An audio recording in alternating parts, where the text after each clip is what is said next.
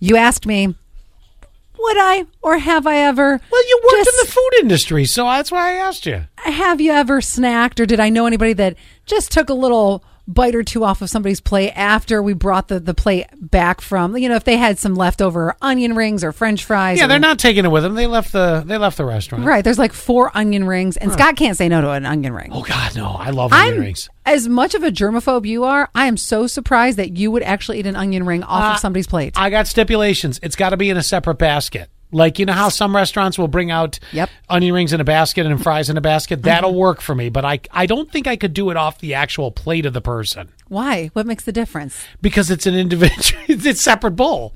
yeah but they're still touching it It doesn't matter. Just let my hang up be my okay hang up. let me read two texts about this I'm certainly not going to eat the steak like the one girl was doing in the kitchen. Remember how many times you jab a steak when you're cutting it? Lots. 2457 says nada, never. Yeah. 4213. Hell no. No. Any body fluid you can get hepatitis from should the person have it. Well, that's oh, extreme, but okay. Well, oh, is it really? You know what? You're right. There's been a, a Smattering of those going around? yes. Yeah. All right. You know who David Attenborough is? He's the. Of course I do. You want to know why? Because I leave on the the animal shows for Junior during That's the day. exactly it. David Atten- Attenborough is the um the narrator. He's the dinosaur British guy Mm-hmm. that uh, he he talks like this and he says, "Well, the wibbly wobbly red-breasted flywiggle loves to fly and suckle on the fructose of the flower in Hawaii." It's, It's maybe weird. not my best impression. I wish I could do a better David Attenborough. No, I thought it was pretty spot on. Oh, really? It's weird because whenever I come home, Junior's like, rough, mommy. He's all sophisticated. Hello, mommy.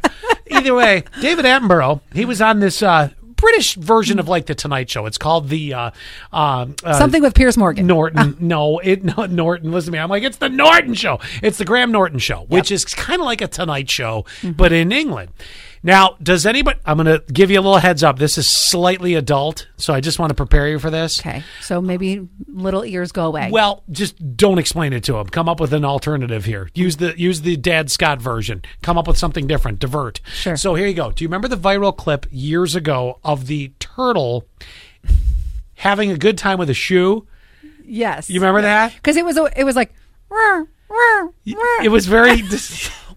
dis- what turtle. am I doing? Yeah, that's she's got it. She's right. Your, your memory went straight back to it. So David Attenborough was on the Graham Norton show, and they managed to get him to use his documentary voice yes. and that clip. And he finally, well, he documented that clip. I'm here for this. Here you go. Evening falls on the lush grasslands of Croydon. As the humble tortoise gently mounts his chosen mate. And in a dance as old as time itself, it rears its head and emits the mighty mating call.